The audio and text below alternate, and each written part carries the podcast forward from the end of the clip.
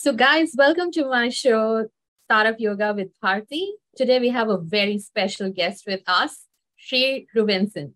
Known as the Queen of Community, Sheree is a corporate lawyer turned entrepreneur, experienced in building businesses, raising capital, and mentoring women along their business journey. Sheree is the founder of One Roof, a well known digital membership and professional network for women leaders and entrepreneurs. So, welcome to the show, Sheree. Thanks, Bharti. It's, a, it's wonderful to be here. So, this was a very short intro from my side. Why don't you tell our viewers um, a little bit about yourself? Sure. So, I am a corporate lawyer turned entrepreneur, as you said. Um, I didn't really last long in uh, my corporate uh, legal career. Uh, it was only a couple of years before I decided to follow my passion um, which was really wanting to close the gender gap in business and entrepreneurship. Um, it just became very obvious to me um, that there were big issues, uh, big gender issues, and I really felt that um, I was penalized and my chances of success was not the same simply because I am a woman. And so I became deeply passionate about changing that and kind of rewriting the story and rewriting the way business is done and um, you know and how we can bring in diversity and better support especially for women. And so I started One Roof eight years ago. Um, I had a co founder at the time. We started with networking events. We started just kind of testing ideas and then really um, jumped on the trend, the growing trend of co working and the interest that people were having in better supporting women. Like that was becoming much more of a conversation around women in business. And so we, yeah, tested the idea in a in a pop up um, in an Airbnb home. It became a one week pop up co working space that was very successful and have continued to build it out since then. And, and it became the leading co working operator for women led businesses in Australia. Um, but then we were forced to pivot a couple of years ago. So it's morphed and changed a lot over the years, but the underlying mission has always been the same.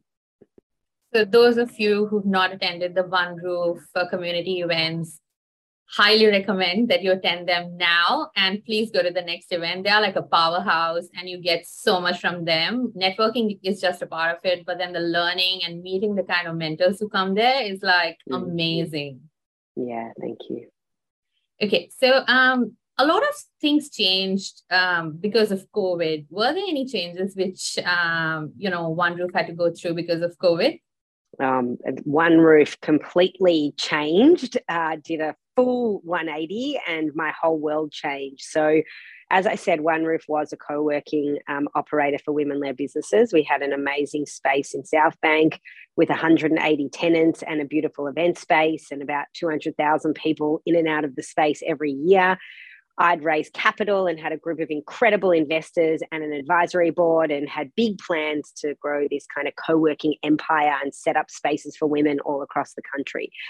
Then, as COVID, um, as the pandemic started happening, we were forced to, we were evicted from our um, premises in South Banks. So, literally overnight, I went from million, million dollars in revenue to zero, lost all my members. Um, and um, had investors kind of saying, well, what business have we invested in? Like, where, you know, what's going on here? And so I had signed a heads of agreement on a new premises and was really stressed about kind of opening that up and, you know, bringing, getting the community back and making sure that things didn't fizzle and we kept our, our members and, and built up the revenue again. And then when COVID, like when we went into lockdown, everything went on hold. And, um, I, I very quickly realized I had to make a decision. Um, I was holding money from investors. I had agents calling me every day saying, you know, you've signed a heads of agreement. We need to keep going. You need to pay a security deposit. Um, and I made the very difficult decision to say no to all of it. I returned the capital to my investors. I walked away from um, that premises and that deal and I completely pivoted the business to a digital membership for women leaders and entrepreneurs, which was just adapting to the times. Everybody was going online, everyone was using Zoom. And so I just went with that and literally rebuilt the business from the ground up with a $5,000 grant from the City of Melbourne. Wow, what a journey. So tell us something that you know tell us that one learning from your life or through the experiences you went through and that has really helped you become the person you are today. Um i think there's so many things. Uh, i would say i want to say a couple of things. One is that adaptability point. Um, i think especially with the pandemic we've all probably felt it now that you you know persistence is crucial in building a business and being an entrepreneur.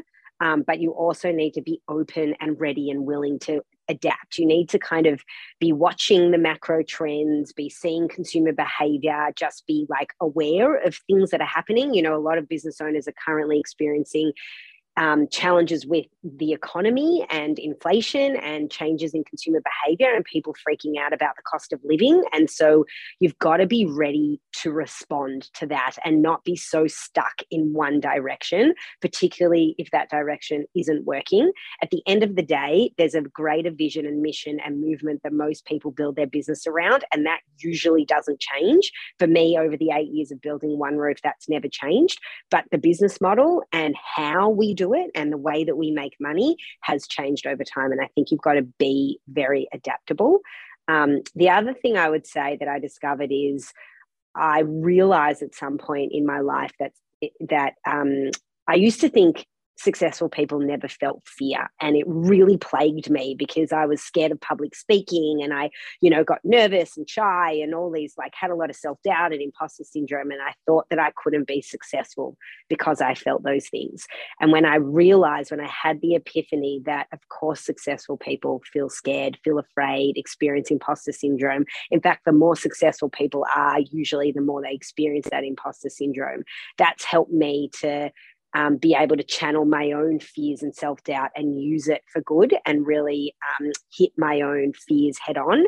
Um, and I would just say to others, remember that. Like it, it's, uh, we all battle with self doubt and insecurities, and um, having those feelings doesn't mean that you can't be successful. It's about channeling those feelings and using it to to and and and feeling the fear and doing it anyway. That's always been my favorite saying. Right. So, you know, women in particular face a lot of challenges, and um, being an entrepreneur takes it to another level. And, you know, it's a very different ball game altogether for women to be entrepreneurs. So, what are some, you know, you deal with so many women, uh, given the kind of community you've built up. What are some unique set of challenges which uh, female founders face? Yeah, I mean, there's so many. Um, funding is a big one. And unfortunately, what we've seen um, recently is that the funding gap is going backwards. And so, in the last four years in Australia, um, women led businesses used to receive 3.8% of VC funding. That's now gone down to 0.7%, with some VC funds um, having not invested in a single women led or you know um, solely women led or women co-founded business in the last four years. And when we talk about women of color that number goes down to i think 0.03 like it's just dismal. So um, funding raising capital getting getting that leg up in order to kind of um, go hard and go fast in scaling your business is very, very challenging for women. Um, and, you know, generally people are finding it hard to raise capital. And then you throw a woman in the mix and then you throw a woman of color in the mix. And it's just like, it's, it's seemingly impossible, um, which is just not it's just we've got to change that.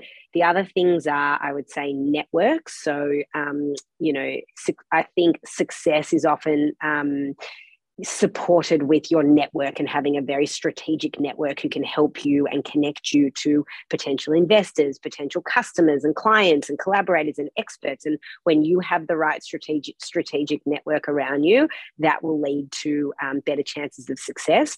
Women are just so often left out of decision making circles, um, clubs and circles of influence. You know, if we're um, mums or primary carers, we often don't have the capacity to go to networking events um, often deals are kind of made after hours or, you know, at a, at a bar drinking a scotch and written on a napkin. Women are often not there having those conversations. So we miss out on deals because um, we're not in those circles and we're not we're not building a strategic network that we need to.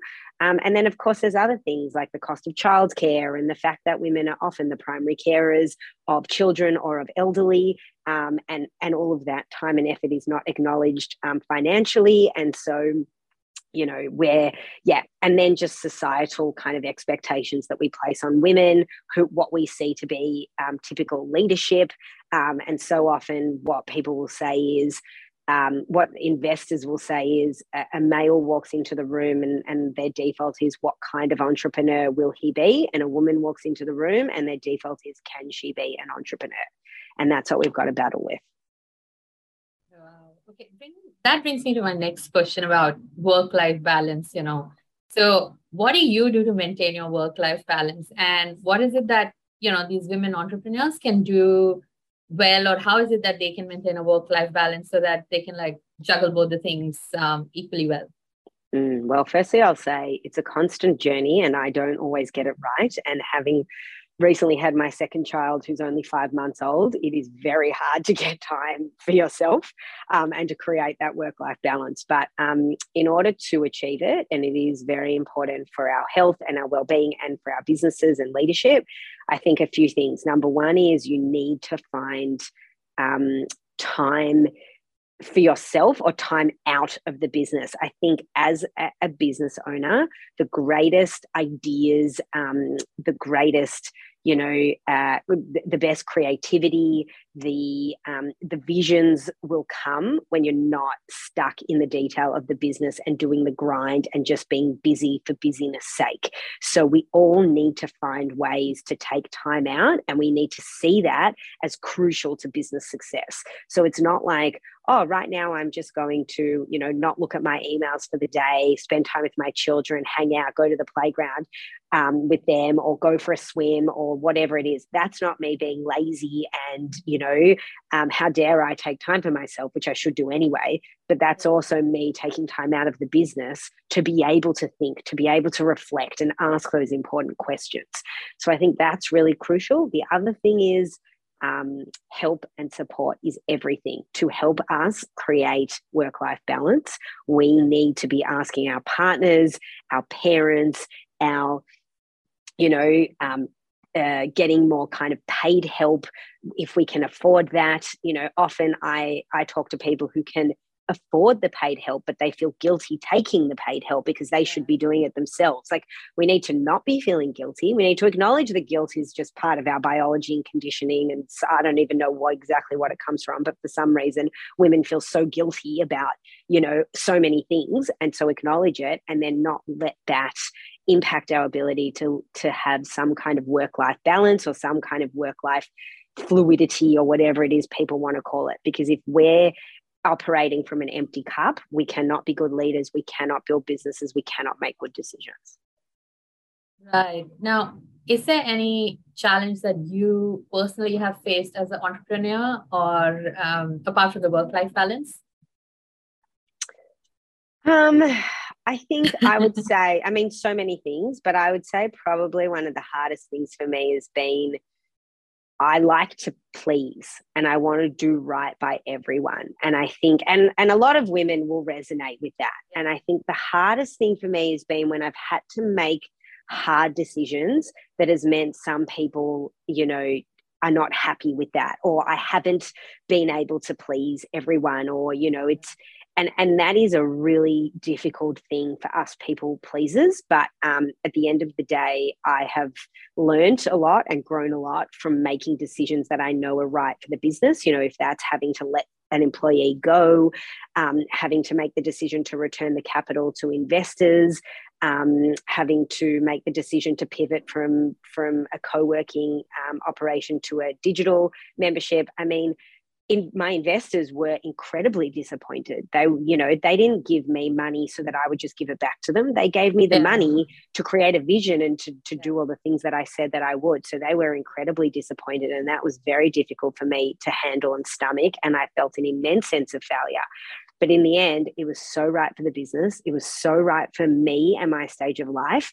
I felt immense sense of relief when I made that call. And so I think it's just um, knowing that along the journey you're going to fail, you're going to make mistakes, you're going to have to make decisions that won't please everyone. But at the but when you feel in your gut that it feels right, or you feel a sense of relief at the thought of a decision, you've got to follow that because it's the right call, even when it's the hardest. Uh, you know, when you started talking, I was just about to say that, you know, there's a very thin line or between, you know, what's right and what's right for me and it's really hard to take the call. And sometimes it can be like even harder because you're a woman entrepreneur. So uh, yeah uh, so what are your plans for the future of one roof um, and the business yes. yeah good question. So we're really um, existing at the intersection of um, uh, building community that that um, has both the human element where you know as a one roof member you get access to people providing you with business support and a welcome call and networking and um, kind of coaching calls. And so you get that kind of human interaction element at the same time as building an online education platform. So we're we're actually in the process of rebranding and and um, moving our members next year to a new portal. And I really want that portal to be like the Netflix of professional development for women leaders and entrepreneurs, so that you can go onto this portal, you can kind of let the portal know what stage of business you're at what you know are you looking to raise capital? Are you just launching your business? Are you looking to get to to to grow scale overseas? And then we really target the resources and support for you. And we're going to have lots of um, online mini courses. We're going to have lots of master classes. We're going to have lots of experts that you can book calls with. And so you'll get this really tailored experience. And I'm just really excited to be able to grow that. And I hope that we can, you know, keep growing our membership. We already have um, a national footprint. Um, but, you know, there's nearly 700,000 women led small businesses in Australia um, and that doesn't include startups. And so there's a huge pool of people there that we can reach. So I'm really excited about what we can do and the impact that we can have. Do you have any plan to uh, bring in like more IRLs in place? Because you know I I've been to the events and you know I know how you're bombarded with the questions that is there somebody in Perth? Is there, you know, are there people in NT? Are there people in Tassie who we can, you know, reach out and meet? Yes. So we've just launched an ambassador program and we're just training up the ambassadors at the moment. So they're all One Roof members. There's about 25 of them. They're all around Australia. We will continue to um, add more ambassadors to different as we try to create, you know, have more in different locations. And they will be running in person member meetups throughout the year. And we've given them kind of training and upskilling on how to run a member meetup, um, how to connect people, how to make it a really meaningful gathering. Um, and we're just hoping to have um, more and more ambassadors in rural, regional, remote areas, as well as in major cities, so that we can be supporting women in, in no matter where you are around Australia. And then, of course, a lot of what we do is online as well, so that there's the in person, but then there's also the virtual element, so that people can access our masterclasses from anywhere and w- rewatch them in our library anytime. So we try to have both the in person and the virtual. Got it. Um, so, you know, given that the community is now increased so much and you're, you know, planning to take it even further, are there any obstacles that, you know, stand in your way and how is it that you overcome them? Um, look, I think probably the biggest obstacles at the moment are um, the changes in consumer behavior in the sense of you know, there's a lot of kind of um, fear at the moment. There's a lot of conversation about the economy, about inflation, about the rising costs of things, people wanting to cut um, their own personal costs, people not wanting to spend as much, people fearing kind of are we going into a global recession? So i think it's those macro trends that that create the and the fear the fear mongering and that's also very much in the startup world at the moment when you're talking about raising capital and everyone's kind of going oh god I, can you raise at the moment? So i think it's that um, that makes it hard and and that's where we need to just always be watching observing are people still happy networking online and using zoom? Do we need to move to a different platform? Do we need to make everything in person again? Is everybody just going to are we going to go back into lockdowns again? Like yeah. we're kind of that's that's what goes on in the background that we're always dealing with. Um, so they're the biggest challenges. But I would say that's always there.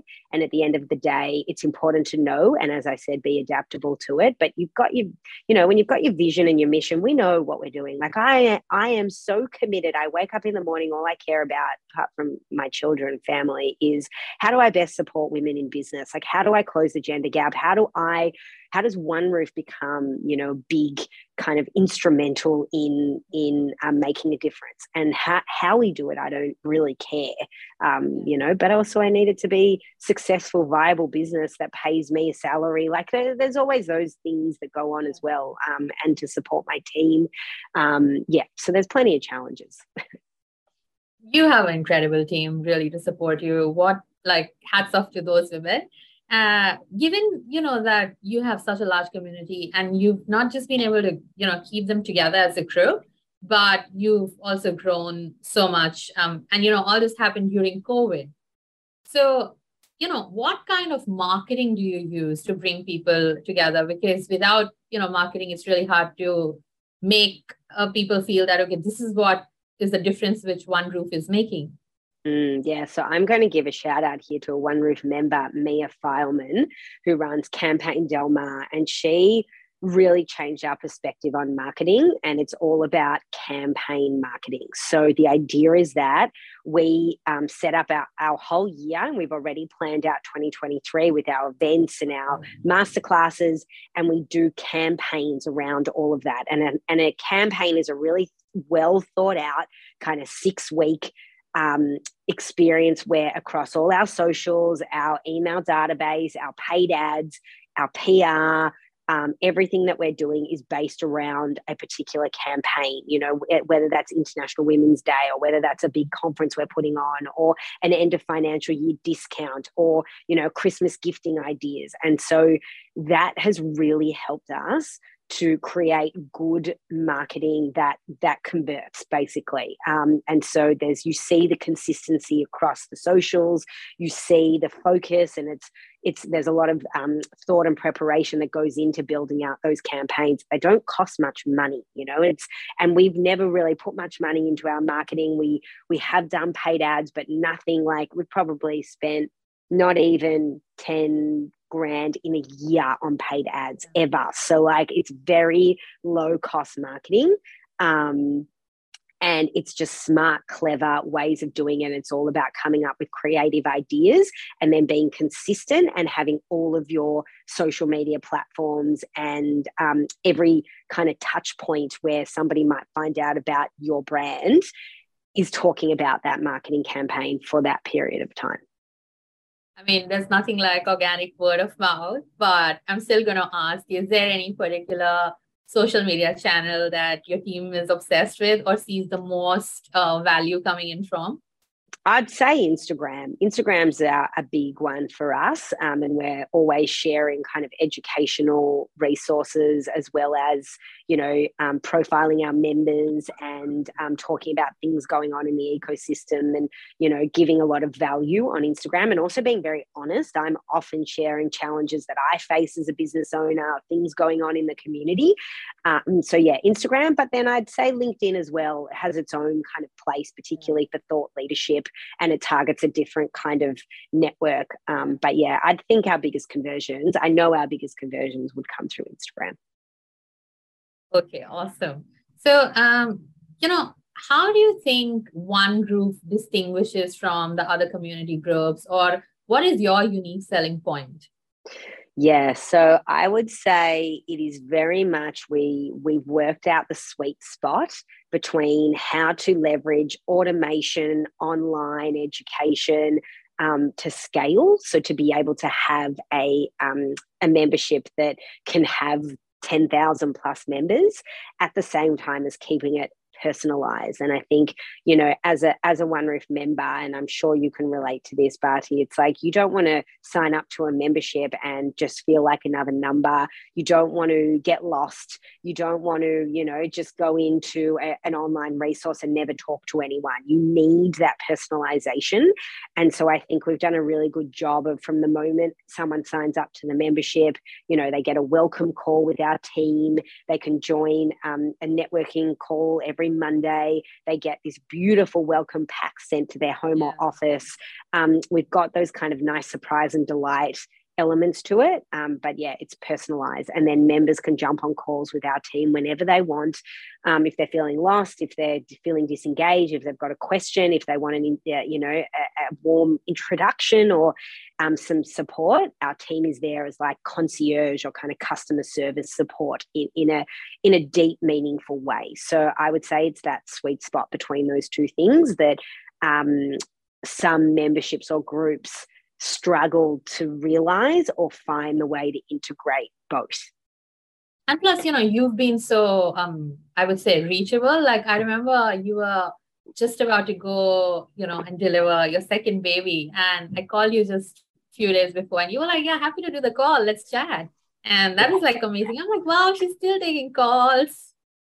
Yeah, I, I love it. And I do it because I love it. And I do it because I want to help our members and I want to help women. And often, yeah, even now, like with ACE, um, calls work really well for me because I can go for walks and still take those calls. So I I love like it's what fills up my cup. So it's easy for me. Okay. Now, um, you know, you said that COVID changed the way One Roof worked, the community worked. It's completely changed, you know, from being a physical location to you know being a digital membership. Um, but you know i'm sure a lot of people who were your members back then um, are still your members and are, are a part of community. So had what's the kind of impact COVID, COVID has had on women entrepreneurs? Has it been positive? Has it been negative? Or like it's a combination of both? It's a combination of both and it kind of depends on the stage of business they're at the type of industry they were in and just how they responded to you know where in australia or the world they were and then how they responded to the lockdowns and everything that came with covid. So you know i think for some members it was very challenging particularly if they had very young children at home and they were homeschooling if they had partners who were you know in um, or if they yeah if they had partners working in like the medical profession who had to kind of keep working and they were, were bound at home looking after children it was very hard to focus on the business for some members um, you know their businesses went gangbusters because they were already online, um, particularly like gift delivery services or, um, you know, online kind of brands, e commerce brands did so well during COVID, which was yeah. great for them. I think some people are still kind of dealing with the trauma and the PTSD of lockdowns, um, particularly people in, in Victoria, in Melbourne.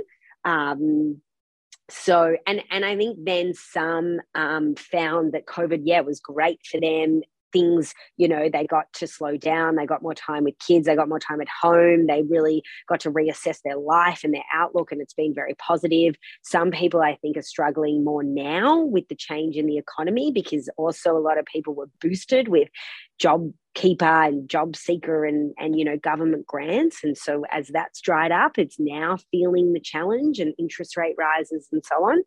Um, so it's been really varied. It, it really has. Um, but i think overall it's just meant that people um, are working from home more. They, there's more accessibility. People are more comfortable. If, like, you know, you're not well, it's fine to take a Zoom call instead. It's fine to run an online event instead of doing it in person. Like, I think all of that's been really positive, um, and allowed all of us to find other ways to build our businesses that that um, I think is great for women generally, like can be really great for women.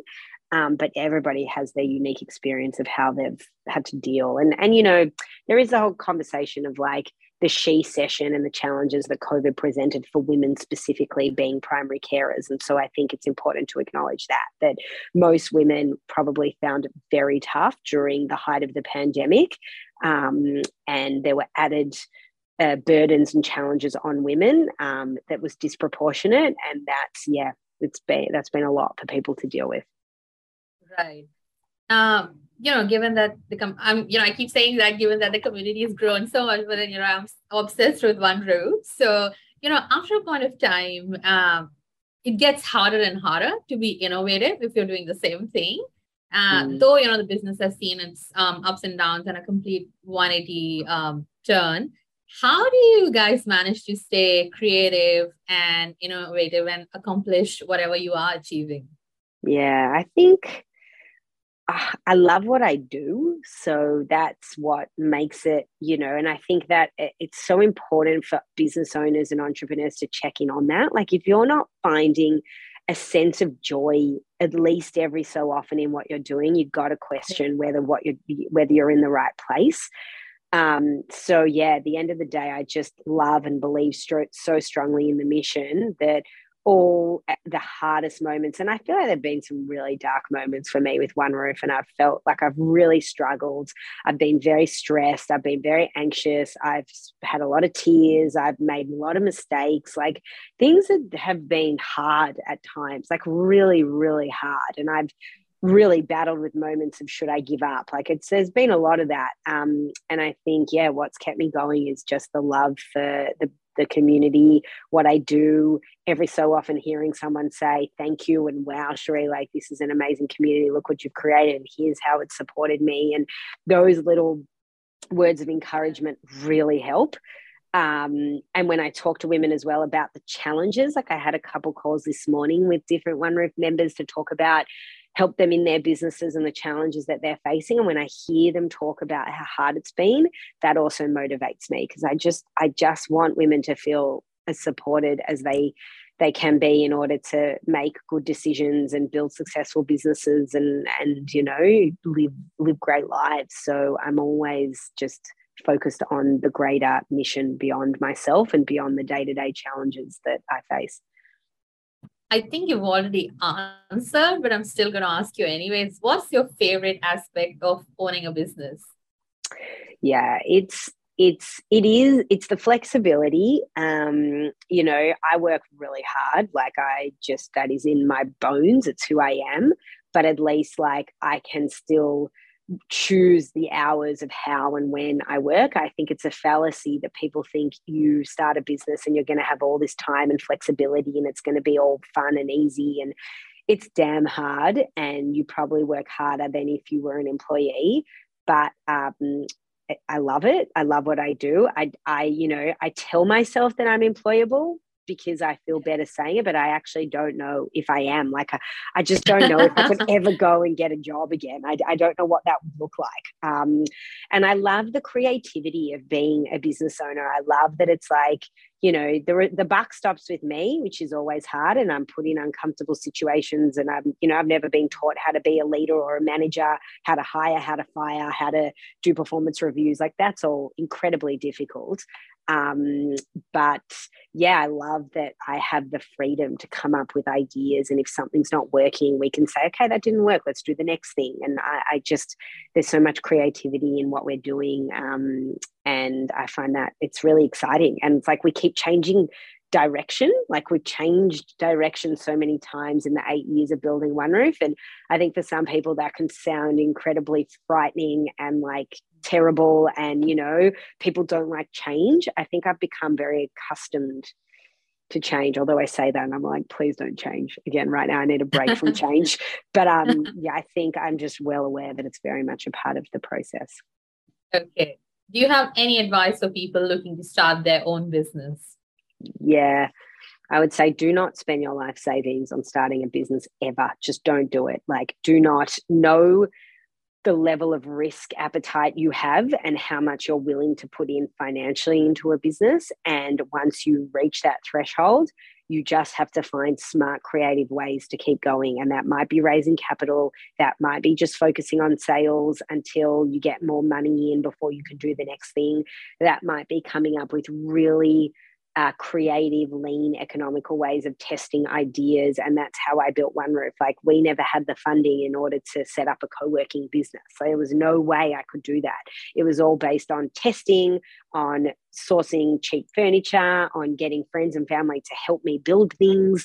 Um, it was a very DIY, scrappy, uh, you know, process of building One Roof, and I'm really proud of that. And there's been plenty of mistakes, and I look at our website and I'm like, oh my god, there's so many things that need to change. But I'm proud because I haven't spent stupid amounts of time and energy and money trying to perfect things when you think it's perfect and then you test it in the market and the market says something else so i think always go back to testing to the with the market and do not spend your life savings on um, building a business if you have life savings okay okay now before we head to our rapid fire round how is it that uh, the listeners can join one roof or be become a part of the community yeah, so you can go onto our website, weareoneroof.com. Um, you can have a look at um, the masterclasses and events we have coming up. You can find out more about the different member benefits. You can join on a monthly or annual plan. Um, and then, yeah, you can also have a look at our Instagram. We're very active there. If you're not ready to become a member, we usually offer most of our masterclasses just for a cost. So you can always try it out by paying to, to join a masterclass. Um, or attending an in-person event. Um, or just send me an email, Sheree at weareoneroof.com. I'd love to chat and connect and offer any feedback and can tell you more. Awesome. Now let's head to our rapid fire round and you don't get much time to think. Just one word answers. When are you most productive, morning or evening? Evening. Awesome. Sunrise, sunset? Sunset. Okay. Uh, what's the first thing you notice about someone when you meet them? Um, how warm, like their kind of warmth. Okay. Uh, describe yourself in five words.